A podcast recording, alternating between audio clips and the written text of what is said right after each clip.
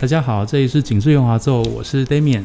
今天非常荣幸，请到一位在台湾合唱界耕耘很久的老师，在过去许多年来，除了带来许多精彩的表演之外，也有培养了许多合唱界的人才。现在就让我们热烈的欢迎台湾合唱界的女神翁佳芬教授。老师你好，主持人好，各位听众大家好。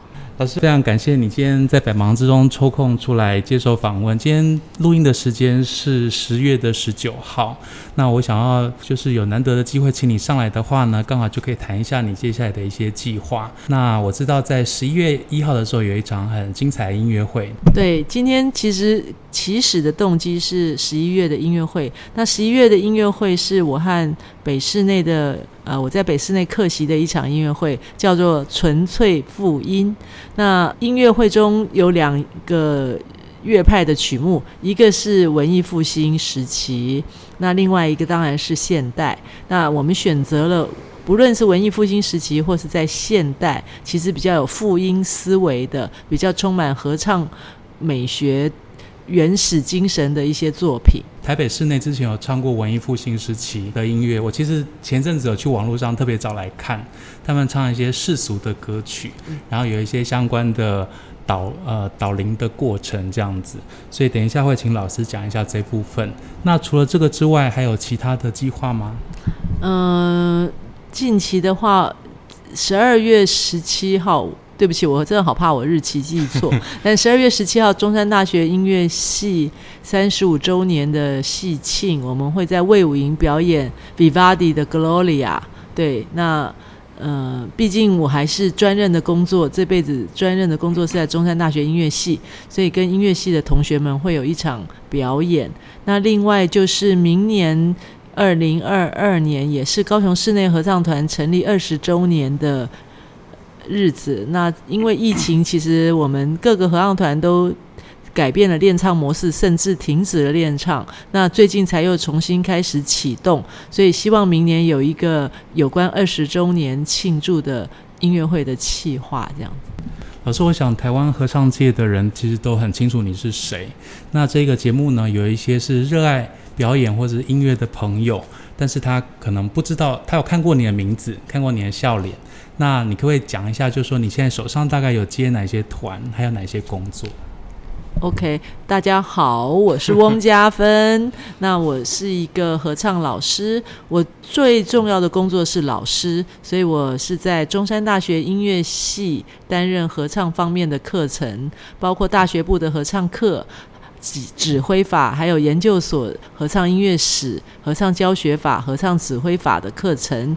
另外，我也在台北师大、台北台湾师范大学啊兼任指挥组的教授。那同样的，也是担任合唱方面的课程。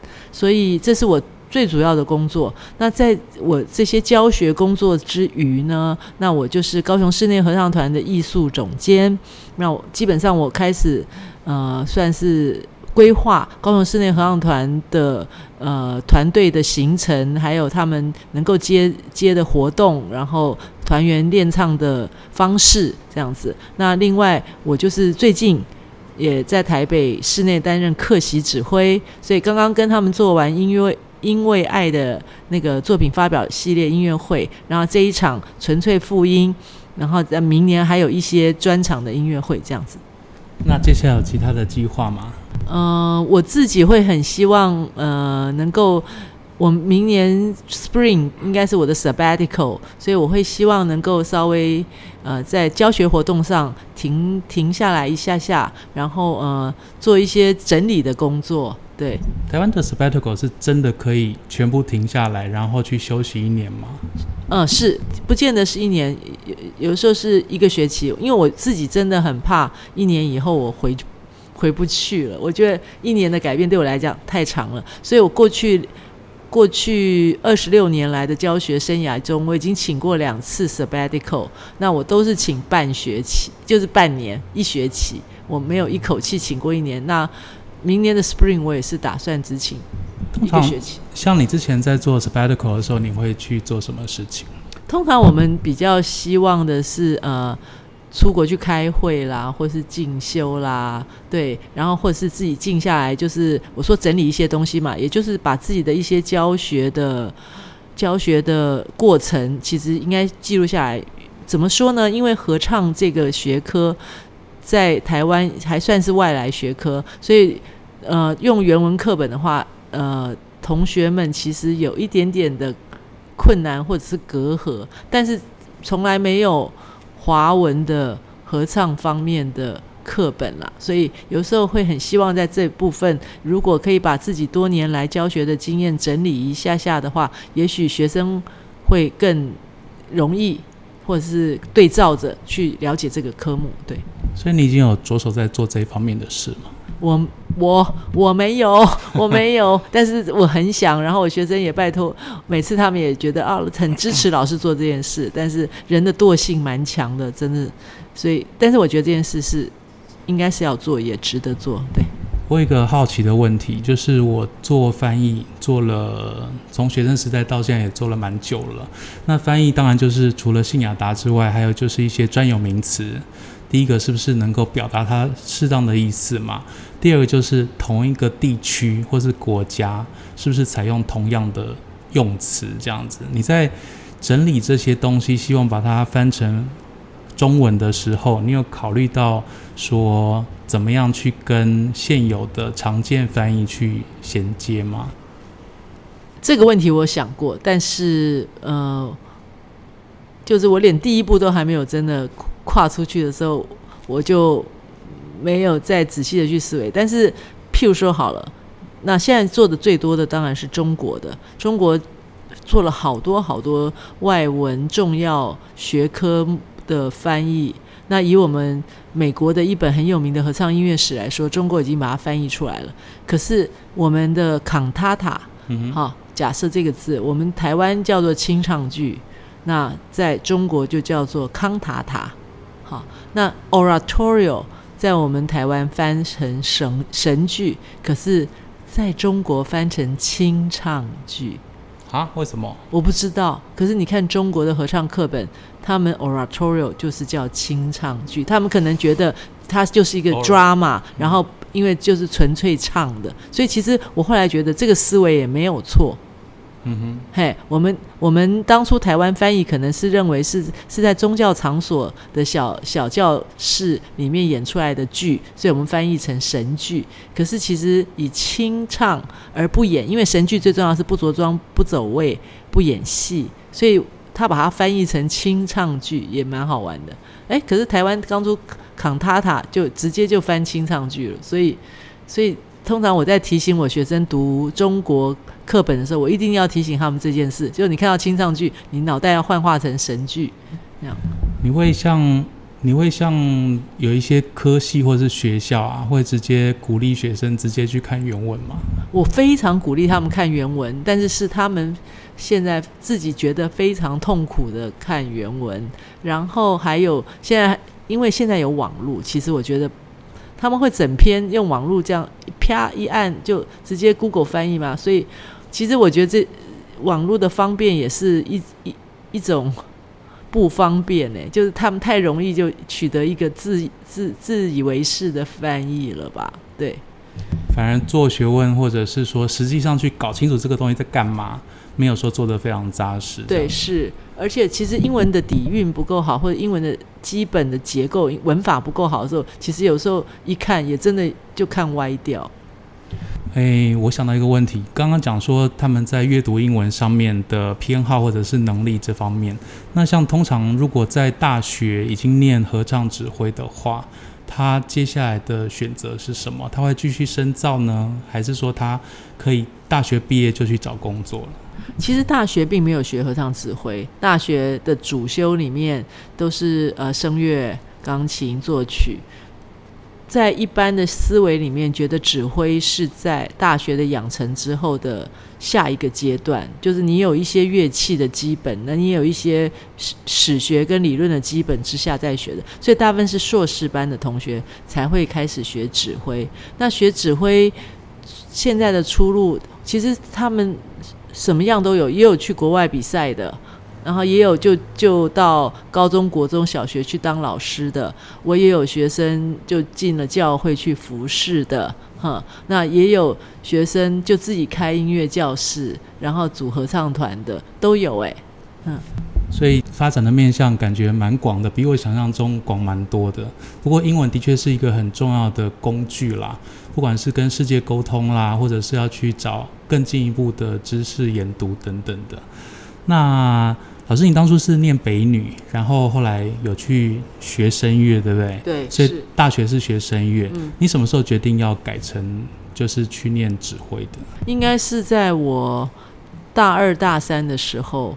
那我大学的时候参加的就是青运合唱团，那这个合唱团里面是我这辈子最要好的朋友，然后很重要的影响我的人，他们很多都不是学音乐的，都是学其他科目的，可是他们对音乐的喜好，或是音乐对他们的存在的意义，真的都是伴随着他们的生命的。我觉得有时候在我音乐系的。环境里面未必感受到那样子的气氛，好，那在青韵里面那时候刚好就是找不到指挥啦，然后所以我常常会代理指挥这个角色。那我觉得，诶，教别人唱歌的快乐其实蛮大的，那自己唱歌的恐惧好像也很大，所以这样相比较的现场之下，我就觉得去合唱团唱歌。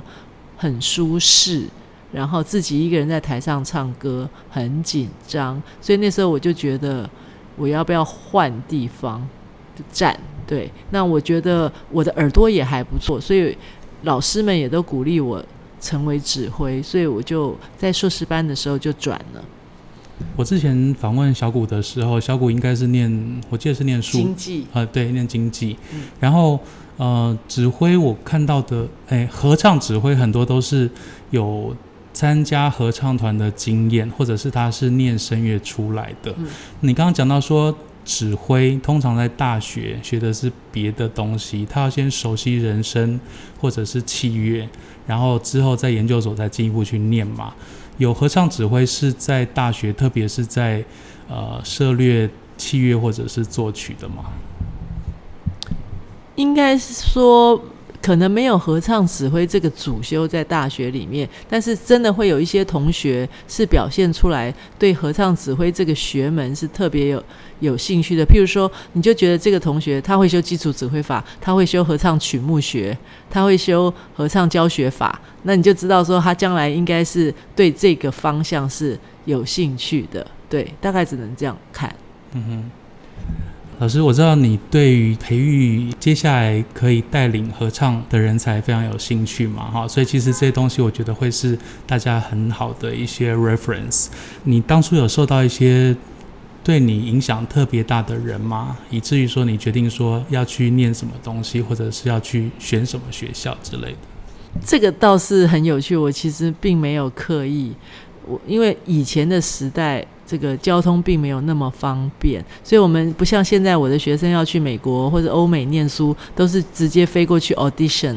我们以前真的就是录录影带，然后在里面录影带里面自我介绍，然后录了一些自己的表演，然后就寄到美国去给美国的学校看。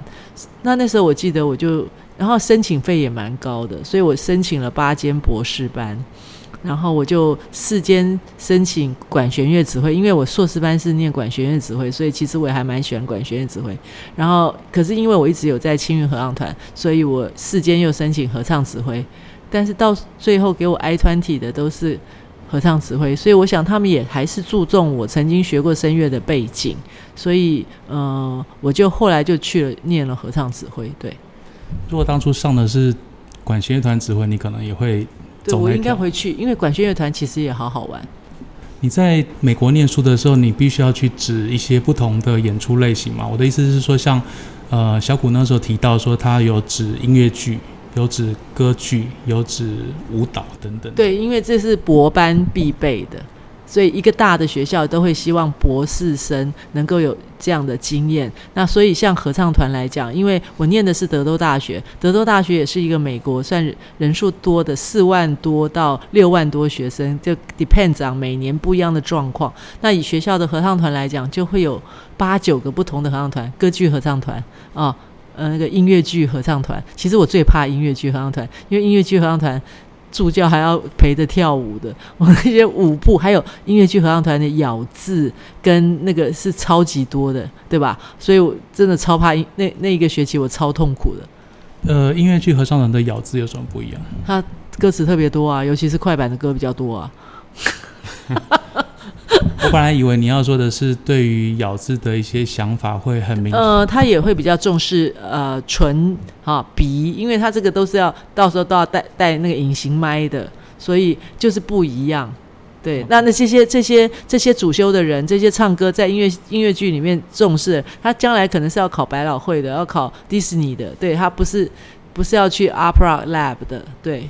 就有点不一样，可是我们合唱组的人就是这这些都要都要稍微有点知道，然后都要认识这样子。那时候念书压力应该蛮大的，对不对？是，是。所以你怎么样排解这一些？我摇手指。然后，嗯、呃，好像有去心理辅导。对，我去看学校的心理辅导，因为我要考那个博士候选人的时候，我也觉得说，呃，压力好大，就是反正亚洲人都会有那种。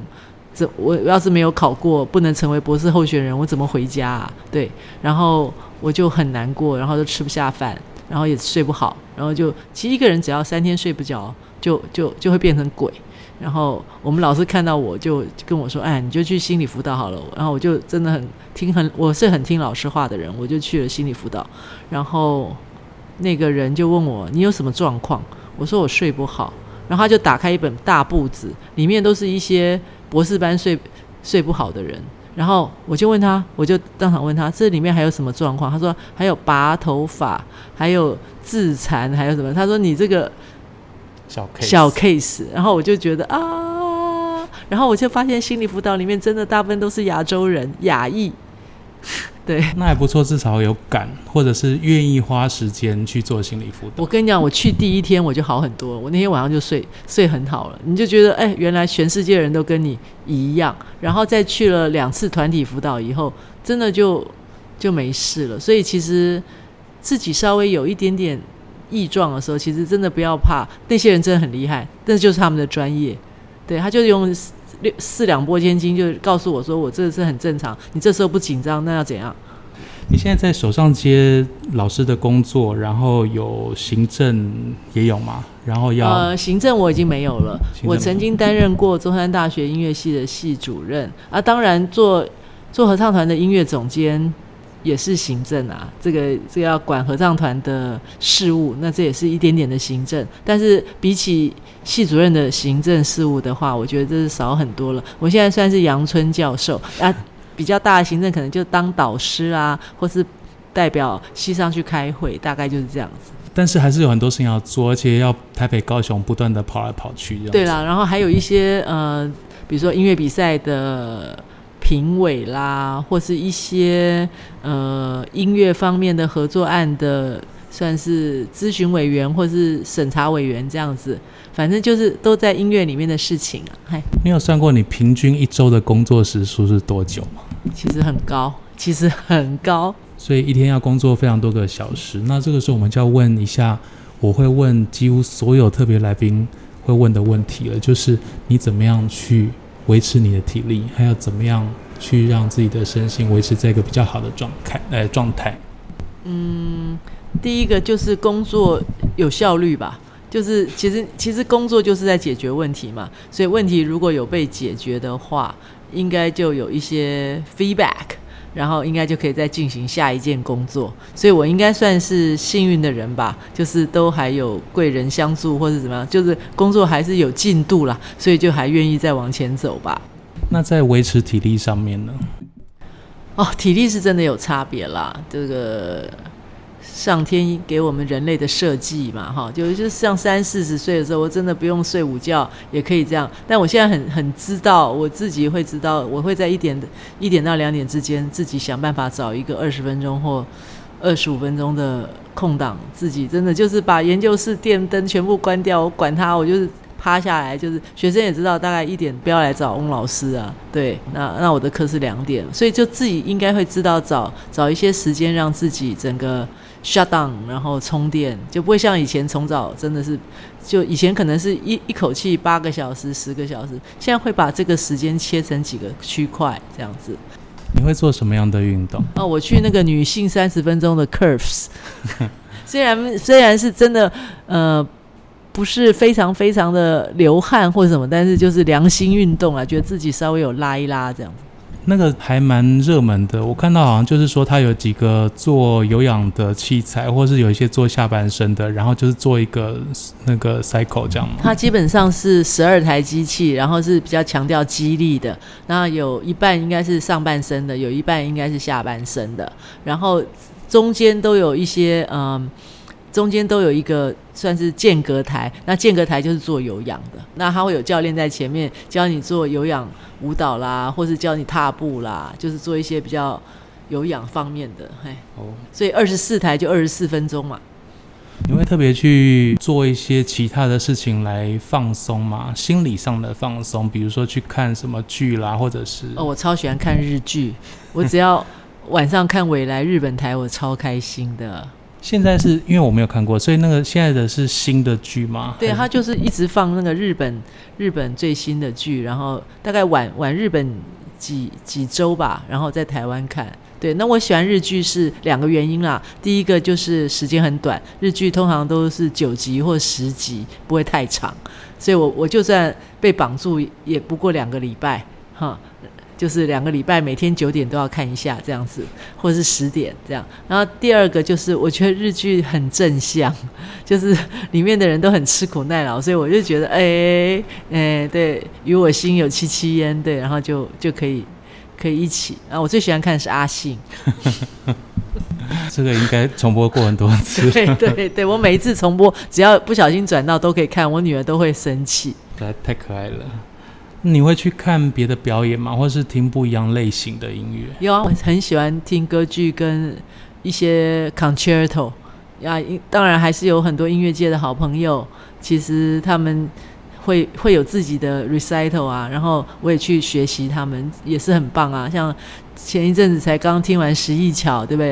然后我也刚听完萧涵，对，都是很棒的那个年轻歌者，然后学到好多东西。然后我超喜欢徐佳琪老师弹钢琴，对，他真的非常厉害。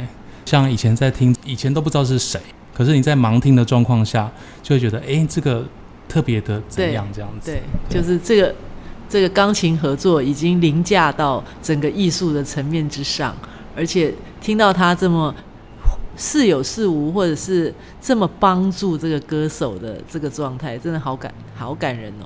嗯。可是，你在高雄发展了一段时间呢、啊。二零零二时候，跟朋友一起创立室高雄室内合唱团。呃，我看到有一些新闻上面有提到说，你希望带来不一样的美声。你所谓不一样指的是什么？就是在我刚到高雄的时候，我是一九九六年去高雄开始工作的。那他们唱的还是比较传统的呃合唱曲啦，就是大概就是旋律挂帅，然后就是比较。传统，然后一一定大概都听过的曲子，所以我很希望能够这个团队在高雄能够带来新的声响、新的合唱美学、新的合唱歌曲。所以，我们高雄室内合唱团那时候就是成立了几个大区块。第一个经典名曲，就是大家可能都唱小片段、小片段多，可是没有唱大曲子，所以我们就唱，比如说巴哈马尼菲卡。然后我们就唱一个完整的 master work，我很喜欢 master works。然后呃，第二个就是唱最近全世界最新的一些合唱的 motet 啦，或者是一些合唱的呃新的手法啦什么的。那第三个就是。希望用歌声去旅行，所以就唱世界各国民谣新编的合唱曲啦。那第四个就我们自己开始做呃高雄室内的委托创作。那那时候刚好因为余光中老师是我在文学院认识的同事，然后他很慷慨的把他的诗借给高雄室内合唱团的人去找作曲家谱曲，所以这个光合作用也是我们高室内很。很珍惜的一份宝物啦。哎，光合作用是一系列的作品吗？还是是什么样的？光合作用就是用余光中老师的诗，然后因为余老师对我的信任，然后我那时候就跟他说，我想帮台湾找出更多更多的。合唱作品，新的新的艺术歌曲啊，比如说我们当然以前唱黄友弟老师，唱林森熙老师，可我希望现在年轻的作曲家或者是呃新的作曲家也会写更多的华文的艺术歌曲，所以我们就用余光中的光，然后高雄室内合唱团的和，所以这样做出来的呃产品，那目前呃大概有十几首。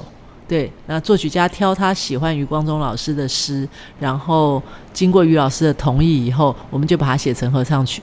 可是你作为教育者，然后还有作为表演者啊，你有很有意识的特别去希望跟某一些台湾的作曲家，然后让他们培养一些新的创作出来，这样子的计划吗？有啊，我觉得呃，其实唱太多外国人的作品。不管再多好，它还是外国人的作品。我们在外国比赛得了多少多好的奖，那也只是一时的外国人的奖项。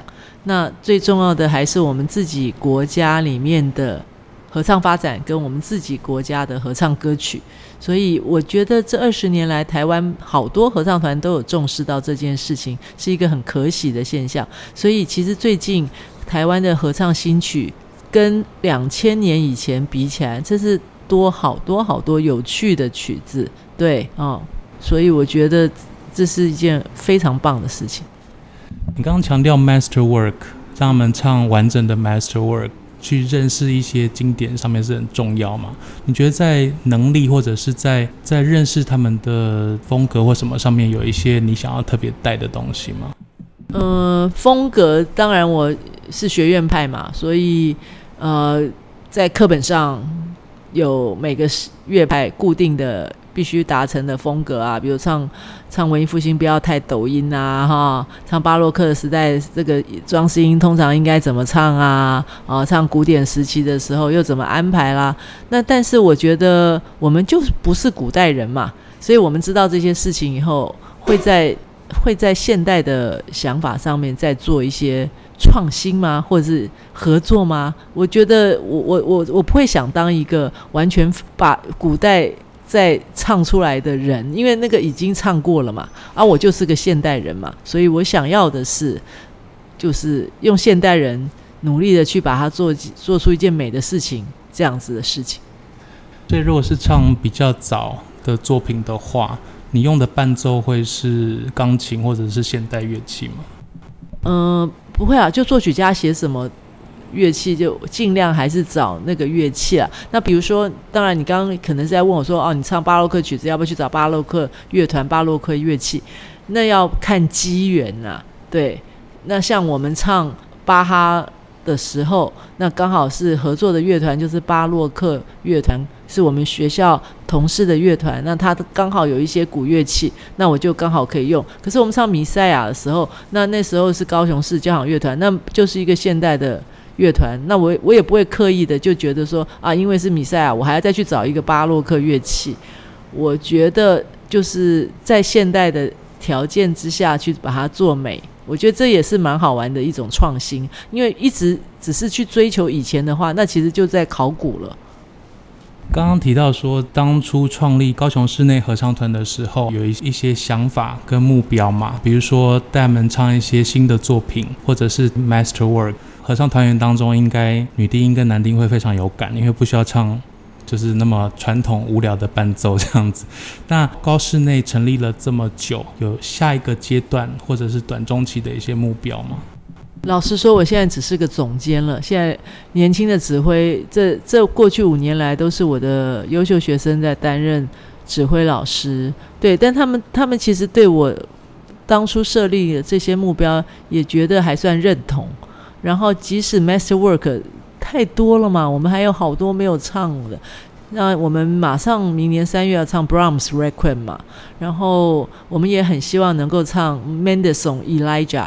然后新的作品也是源源不绝的在出来，所以并没有想要做什么改变，就是找到好的作品来唱。因为我觉得好的作品，其实唱的人就很开心，而且唱不同的东西，对团员都是新的启发，这样子。在高雄呢，有很多表演都会看到你的身影，像比如说在跟魏武营或者是高市交有一些合作嘛，那个是因为你在高室内的身份，对不对？对，那是因为我在高室内的身份，因为呃，高室内大概算是呃，在高雄人数比较多，然后素质也算整齐的一个合唱团，所以在他们在寻求合作团队的时候，常常会。我们就很荣幸，也很幸运的被他们征询，然后也很珍惜这样的合作机会。对，所以目前魏武营的歌剧，我们都是跟他们一起合作的。然后高市交有春天艺术节，然后有一些活动也是一起合作的。歌剧就当然就是演嘛，所以我们其实自己导演跟舞蹈。就会舞蹈指导就会来我们这边挑，先挑我们假设我们有八十个或一百个人去演歌剧，比较敢演的人就会把比较敢演的人先挑出来。那譬如说我们今年还去年演的《茶花女》，那导演就设定的是一个很很喝酒。狂欢的那个，所以当初我们在找歌手的时候，我们就问说：“你敢不敢让别人碰你？我们大家如果这样喝醉在里面碰来碰去、摸来摸去，你敢的人才来参加合唱团这样。”所以歌剧歌剧的困难真的是肢肢体的碰触，还有这个表达在舞台上的表达了哈。那演，然后呃，另外呢，就是在春天艺术节的话，那我们常常接的。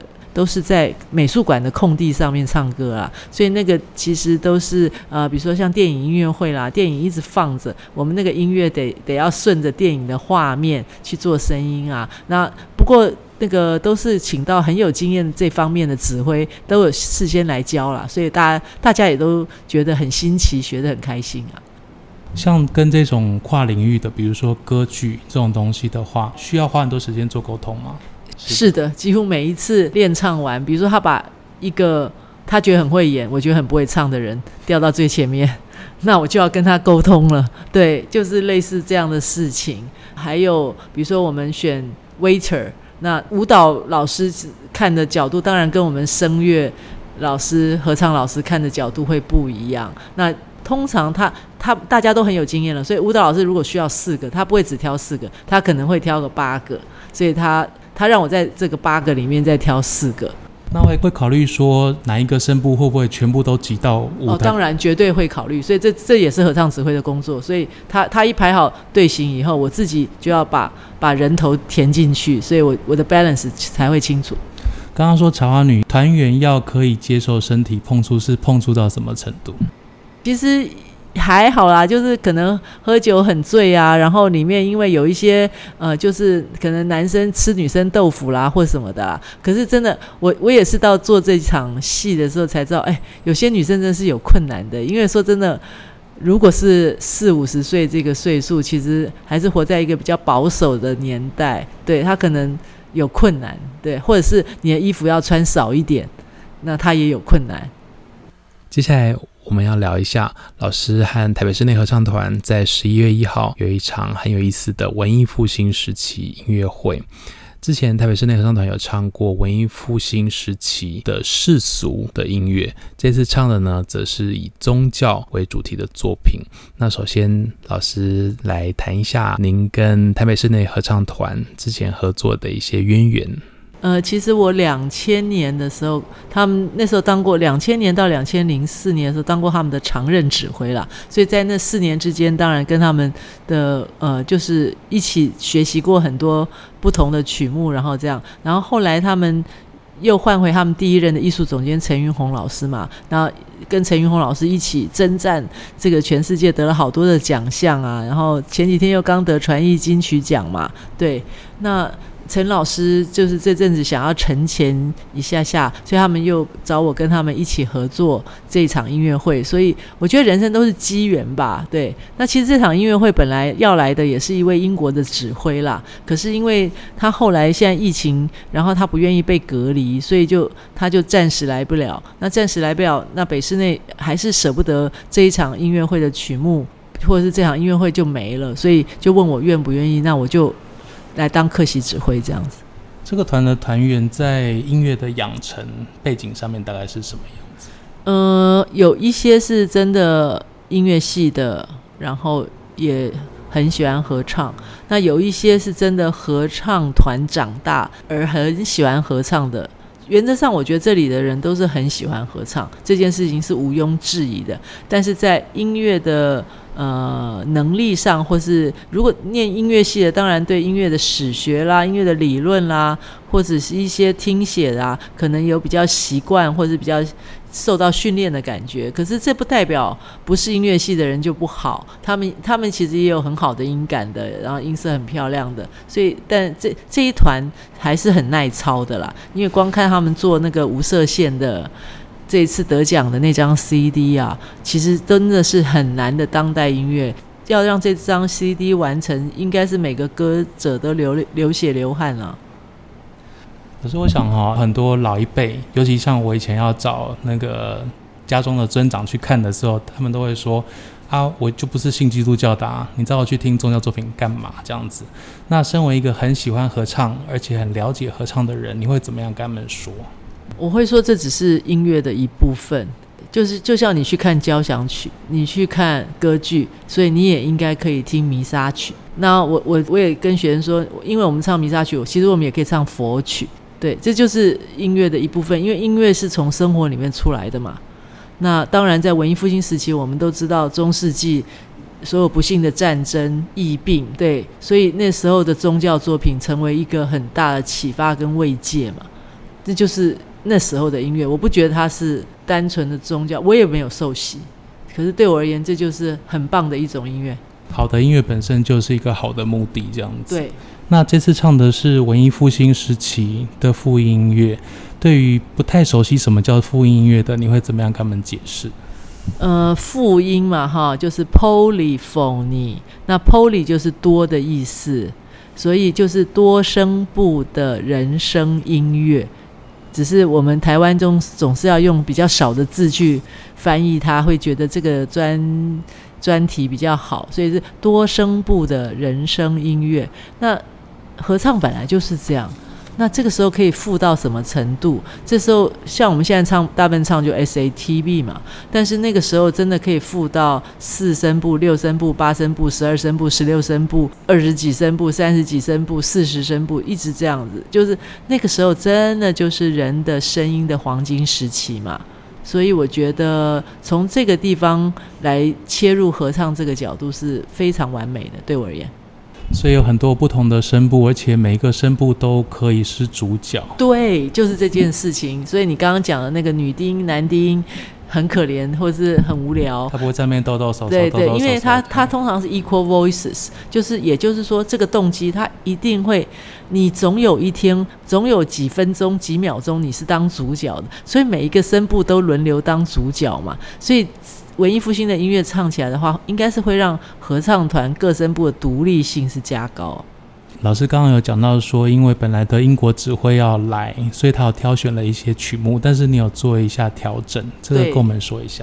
那个英国指挥因为是泰利斯学者的指挥，他就是文艺复兴时候的大师。其实我自己本来也非常巧巧的在期盼着他的到来。那因为今年是文艺复兴呃重要的那个作曲家贾斯昆的逝世五百年，所以他本来上半场都是选贾斯昆的音乐。可是对我而言，这样子的话，其实真的对我们有点艰涩。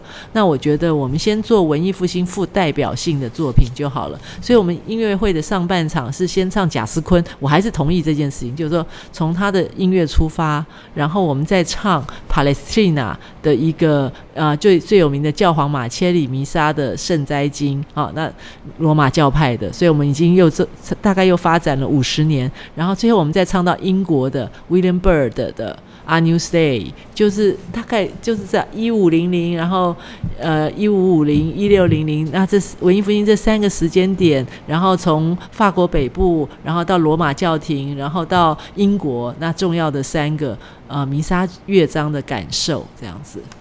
我稍微看了一下这些作曲家，他们显然是处在不同的地域嘛，哈，有的是在法兰德斯区，嗯，嗯，有的是在法国或者在意大利，然后 Bird 是英国的作曲家。你觉得他们在不同的地区或者是不同的时代，他们的音乐有一些什么你觉得比较明显的特色吗？比如说这个的对位是特别的漂亮啦。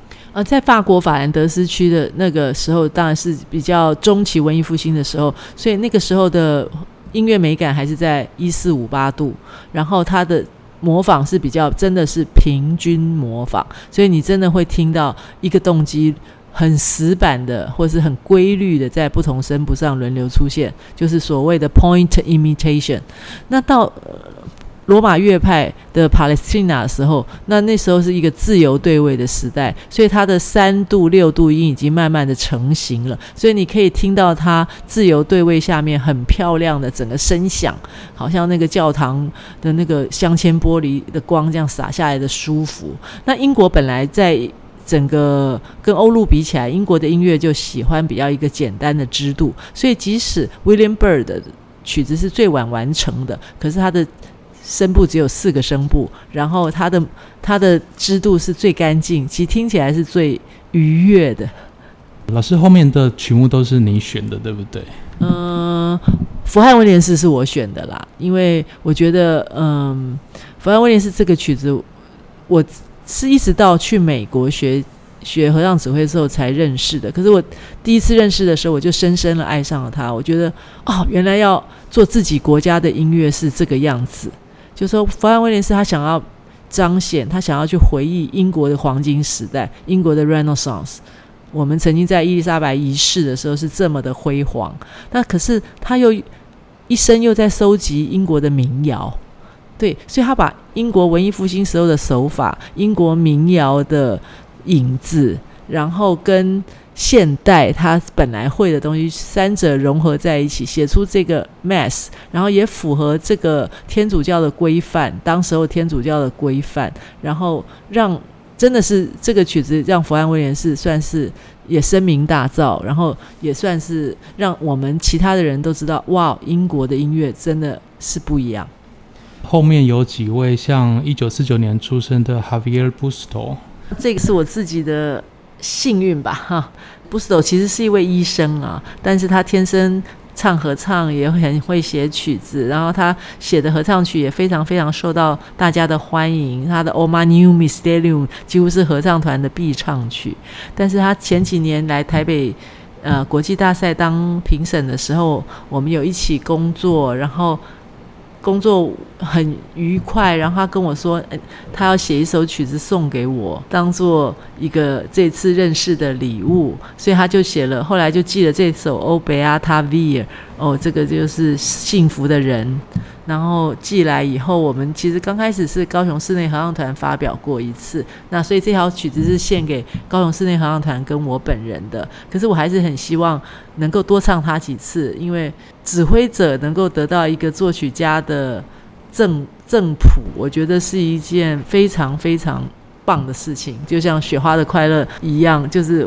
我觉得这是个我生命中的礼物，所以其实这一首也许没有这么复音，真的，这这这首曲子我必须说是这整场音乐会里面最不复音的一个曲子。可是因为我只就是有自己的私心，小小的私心，希望它再被听到一次。那后面有两首，一个是很炙手可热的 Eric Whitaker。对，那这一首曲子就是本来 Peter 选的曲子，因为呃，Tallis Scholars 在四十周年的时候，他们居然想委托美国作曲家来写一首曲子来庆祝他们四十周年，所以 Eric Whitaker 这首歌就是为了 Tallis Scholars 所写的。那这里面当然，因为大家都知道那是一个古合唱团，所以那个 Whitaker 也用了非常非常多古代的手法，然后文艺复兴时候的模仿对位，然后四。相似于葛利果圣歌的旋律动机，然后很安静的和声声响来代表那种镶嵌玻璃的光线，所以这条歌是很符合这条。那我这次也是希望很感恩，借着 Peter 选的一些曲目，自己也学到一些东西。所以这首是他选的？这次的曲目我全部都先去听过一次了。哦，你不要那么认真 啊！呃，这首我觉得很有趣的，就是说他一开始的那个开场，就是像格里果生歌那样子的旋律嘛。嗯、但是接下来出现的二度，你就很明显知道说这个绝对是现代作曲家。对。然后他那个名称 Sainte Chapelle 是那个巴黎重要的一个教堂，教堂在教堂里有一个女孩子看到这个光线，对，在唱歌，透过那个漂亮的玻璃，天使在唱歌，对对对，对，所以有看到说非常多不同的光影的感觉，非常的奇妙。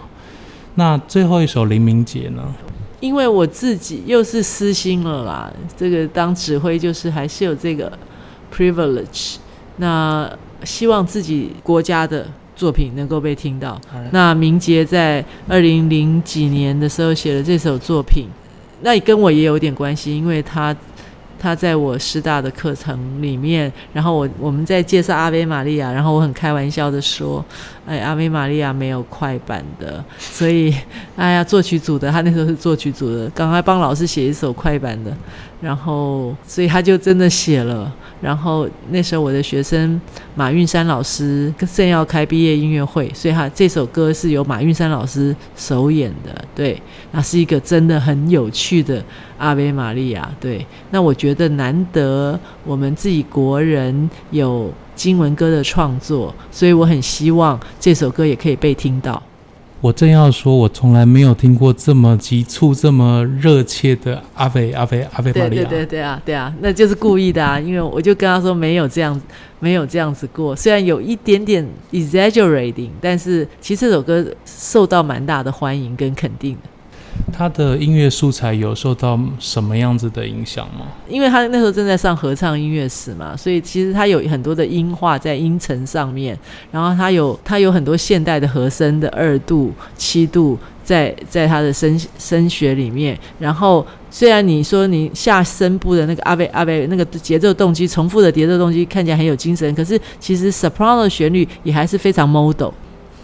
这次前面的部分是文艺复兴，那后面是所谓的后代的复刻嘛？嗯、用呃后代作曲家用他们自己的想法，然后借用里面的一些技巧或是一些风味。呃，你有推荐说，如果我们在听这个音乐会之前，或是听了这音乐会之后，可以进一步去听哪一些作品吗？其实，如果你不不太熟悉文艺复兴音乐，其实我真的建议从英国的作品进去听哈。呃，英国比如说 Thomas Tallis 他的一些 anthem。那 anthem 的话，就是其实就是英文的，就是因为那时候英国国教嘛，所以他们就不写 motet，他们就变成写 anthem，就那至少语言是英文的，也许比较易容易了解。然后我刚刚也有讲过，英国的制度就是比较喜欢清晰透明，所以他们在听觉上，我们的学习上也是比较容易的。那再来的话，我就会觉得，哎，其实听 Gabrieli 或是听 Victoria 的作品，因为这两个人都是很很有歌唱性的，所以你可以听 Victoria 的。什么 O Vos Omnes，就是 Victoria 有几几首典型的经文歌，这它天生的就是很有旋律的美感。那当然，Gabrieli 就是威尼斯乐派的，你就可以听他那个丰富的声响。那很多现代的演绎，用不同的，甚至用不同的乐器搭上去伴奏，让那个整个声响的变化更丰富。这样子，大概这几个重要的乐派，那你这些都听完了，真的觉得。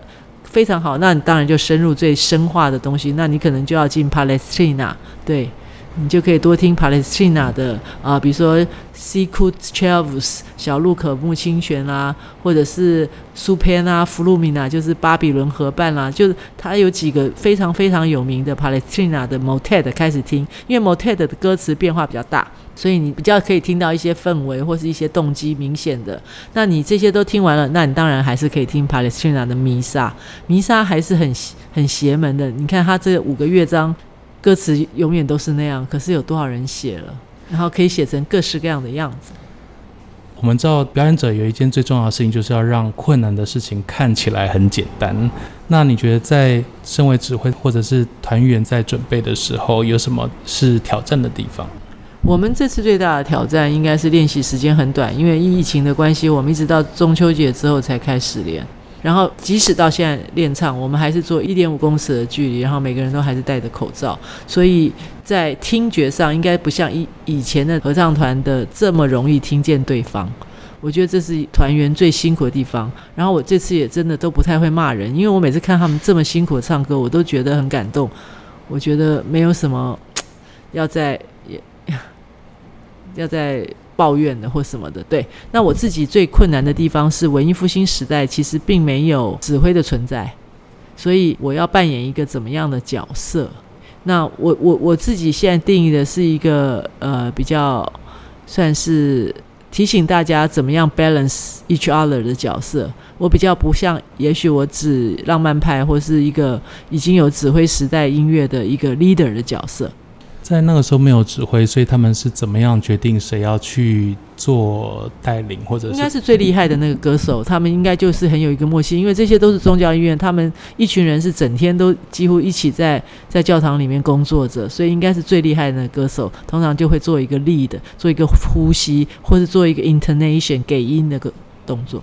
你们之前在练的时候有需要做分流吗？嗯、呃，我们之前是完全都在电脑前面练，所以他们就每天都在听我说话而已，然后我就一个一个听他们唱歌，大家没有办法听到共同的声音，也不可能合起来上，因为会有时差。对啊，不可能。那你大学教学的时候呢？大学完全变学科教学。就是我叫叫他们听了很多合唱音乐，然后一样也是一个一个，但是人数很多，我不可能全听，我就抽，我就一步抽两个人，抽到人就很倒霉的在镜头前面唱歌给大家听。这个状况应该维持了一段时间吗？大学比较幸运，因为五月十几号才那个的，然后大学六月十号就停了，所以我大概那样子上了三周而已。北室内的话，我们是从七八月就一直在线上练唱。台湾可能算是相对好一点嘛，没有说持续那么久。对呀、啊，希望啦。有，因为去年在做一些新闻编译的时候啊，就看到说有一些欧洲很享有盛名的团，非常难经营下去，因为练习不够，然后演出不够。那当然对团员的士气啊，或者是财政来讲，都是很大的打击。疫情对文化艺文是。绝对是沉重的一击啦，不可讳言。当然，这种这样子的东西，的确是要在太平盛世之下，大家才能够放心的去去欣赏。所以，也恳请大家要支持艺文啦。如果你觉得你认同艺文的价值，你认同这些思想，或是这些声音的对你的感动，或是对你的影响，那就恳请你走进音乐厅啊。对，可以的话就多买点票。其实我觉得今年，老实说，我觉得有很多演出的票价有往上涨一点。可是老实说，因为座位减少，许多成本都增加很多，而且一旦取消的话，投入的成本就没了。所以其实是非常可以理解的。然后我们这次有做 OpenTix。所以，呃，不能来的人也可以听线上。欢迎大家，如果真的在外地，或是因为工作的原因，真的听一听文艺复兴时候的音乐吧，真的是一个不同的声音。这次的曲目当中，我知道有一些的编制跟我们实际团员的状况不太一样。比如说，有曲子是好像是男生三部，就是最高那部是 countertenor 嘛？嗯。当初因为是宗教音乐，当初可能演出的时候当然是这样，是但是我们毕竟现在是一个混声的合唱团，所以我们是用混声的方式去表演。你会特别去考虑要怎么样调整？没有太费心，因为我觉得北室内的女团员里面有一些真的可以唱很低的，tenor 里面有也有几支是可以唱 counter tenor 那那种音色的，所以就彼此搭配吧。所以他们会用 counter tenor 的方式去唱吗？有几个有支持 alto 的。那如果像人数比较多的，就是全部上去吗？我们犹豫过这件事情哦，就是说到底要不要这么遵循文艺复兴时候的精神，就用十几个人上去？可是我觉得疫情时期，我真的很珍惜大家在一起的这件事情。我不想要再因为这些曲子而去让一些人不能上去。对我而言，这件事情目前这个。这个价值比较重要，北室内在一起这件事情对我来讲比较重要，所以我们目前会用三十几个人全部上去。老师，今天非常感谢你啊，花了这些时间来跟我们解说非常多有趣的事情啊。最后我想问一个问题：如果你没有做指挥的话，你想做什么工作？哇，完蛋了，完蛋了，完蛋了，完蛋了！我跟你说过有隐藏题的，你记得吗？那老师算吗？算拿什么样的老师？舞蹈老师吗？嗯，我完蛋了，我结束不了了，不能回家了，不能回家了，真的。想不出来哎。我换个问题好了，你之前那个休息的时候啊，说你想要学别的乐器跟语言，你后来学了吗？没有啊，我现在想学低音乐器嘛，对不对？我记得你说的是大提琴。对啊，和俄文。因为我很想唱柴可夫斯基啊，结果也没唱。哦、真的，所以所以所以我们其实是好朋友。你要唱柴可夫斯基的什么？就因为我还蛮喜欢，对，没有没有没有没有，就是他他的合唱曲啊，其实这这也是在台湾不常被唱的。可以推荐一些吗？因为我没有很熟。我跟你讲，我我只是买了一本普及，我 I haven't studied yet。所以这个你可能要剪掉哦。不会，这个绝对不会剪掉。哈，我自己是一直蛮喜欢东欧跟俄国的东西，然后最近在听那个德弗扎克的安魂曲，嗯，真的是蛮漂亮的。嗯嗯，这也是一个我的梦想曲目。真的吗？安魂曲，安魂曲就是我最喜欢的曲种。然后你说针对抚慰人心这件事情吗？没有没有，就是我觉得安魂曲，就如果你都把死变得这么美的话，那。就很棒啊！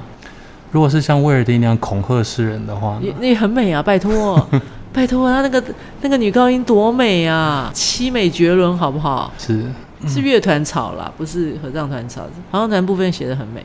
嗯，老师今天非常感谢你，希望你接下来的演出跟许多计划都会非常顺利。希望在接下来的表演上可以看到你神采焕发的样子，带领大家创造出漂亮的音乐。